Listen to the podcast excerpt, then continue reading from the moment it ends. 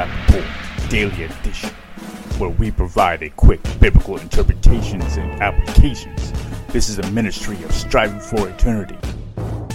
Many people know the passage of James chapter 5, verse 14. If any of you is sick among you, let them call for the elders of the church and pray for them, and that the prayer of faith may save those who are sick.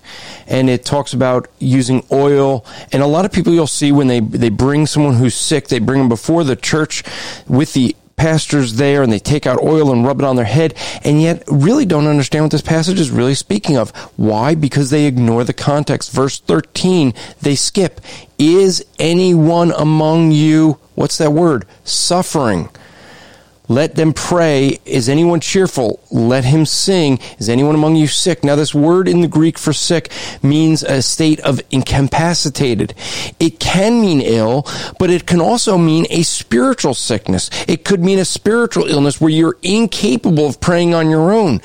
And that's why you call others who are more spiritual to pray for you.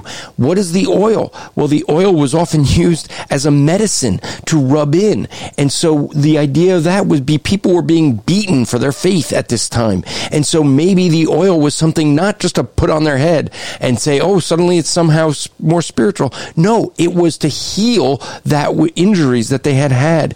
And so what you end up seeing here is that this is not something where you, if you're sick, get a dab of oil, pray before the church with the elders, and suddenly you'll be healed. No, it's the idea of when you're so spiritually wounded from being beaten, you need the oil for medicine, and you need those that are more spiritual to pray for you.